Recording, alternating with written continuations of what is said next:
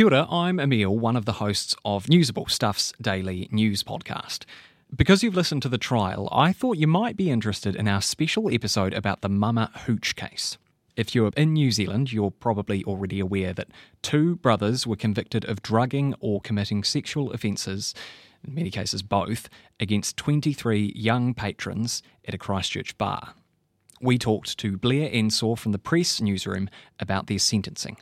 There's a new episode of Newsable six days a week, and you can follow the show wherever you get your podcasts.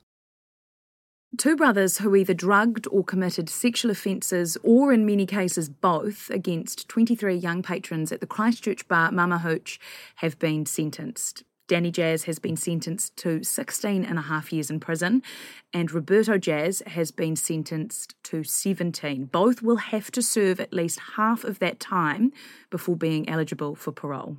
The brothers use their positions in their family businesses to routinely spike drinks, drug, and sexually violate women. And just a reminder before you listen that the details in this case are very confronting. Stuff's Blair Ensor covered the initial trial, and he's been in court today. Kia ora, Blair. Hi, guys. First of all, the court has heard some victim impact statements. How many chose to read something out today? So, uh, as you've mentioned, there were 23 victims of the Jaz brothers, uh, and today, eight of those women uh, stood in court and, in many cases, face to face with the brothers and detailed the impact that their offending had had on them. The, the impact has been widely felt, not only by the victims, but those close to them. Um, they talked of uh, the feelings of shame, the lack of trust they now felt towards men, and you know, many have suffered significant mental health issues as a result. One woman talked of how she'd contemplated committing suicide. Um, and so, yeah, it was it was extremely harrowing testimony. What was it like listening to those statements? I guess in covering the trial, you listen to the evidence, and it's very much about what happened to people. Um, and obviously, the, the, the victims were very upset in their uh, when they were cross examined or or in their video interviews but you never really got a sense of just how much it had impacted on them. So to to listen to these women, I guess, bravely stand and face these two guys who had caused so much damage was, yeah, like I said, re- really harrowing, um, and certainly unlike anything I've experienced in a courtroom before. Blair, describe the courtroom to us. There was a lot of interest in this case, a lot of scrutiny on it. Were a lot of people in there? There was a very small group of people who came to support the Jaz brothers, uh, including their sibling David Jaz uh, and a couple of others.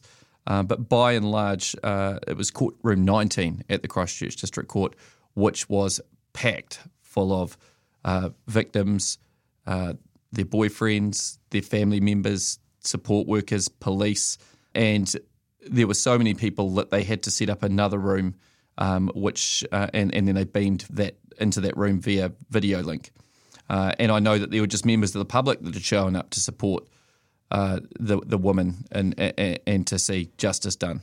There were also statements from the prosecution and defence today. What did they have to say? So, both the prosecution and the defence had the opportunity to provide submissions as to what they thought the sentencing should be uh, for for the brothers. Uh, the the Crown believed that the starting point should be between eighteen to twenty years, um, and they highlighted the predatory behaviour and how the the men had drugged and and preyed on vulnerable women over a, a long period of time. Uh, obviously, the most serious offence the brothers faced was that of rape, which carries a maximum penalty of 20 years imprisonment. The defence argued that the brothers were of good character, but that that wasn't bought by the judge in the slightest. And they argued that the brothers should be given some discount, or particularly Danny, for his early guilty pleas, um, which he ultimately received, but only a very small amount. I think he received a, a 12 month discount for the early guilty pleas, which came in the second week of the trial. Blair, in, in passing sentence, did the judge make any comments about either of the brothers? Yeah, Judge Paul, Mabey KC, who presided over the case, didn't mince his words. Uh, he called them heartless predators. Uh, he talked about it being a case on a an unprecedented kind of level in New Zealand that was unparalleled. Uh, he he spoke about the fact that they were a bad character and and that they were sexual predators and that they had done immeasurable harm to these women. And while the court case may have concluded today, the women are going to be dealing with the impacts of this for years to come, if not their whole lives. You talked about how packed the courtroom was. What happened when those sentences were read out? Well, for anyone who's sat through a sentencing, it can be quite a protracted process. Uh, so, judge uh, Mabey spent the best part of an hour kind of detailing how he'd ended up at the sentences that he ultimately did, uh, weighing up various factors.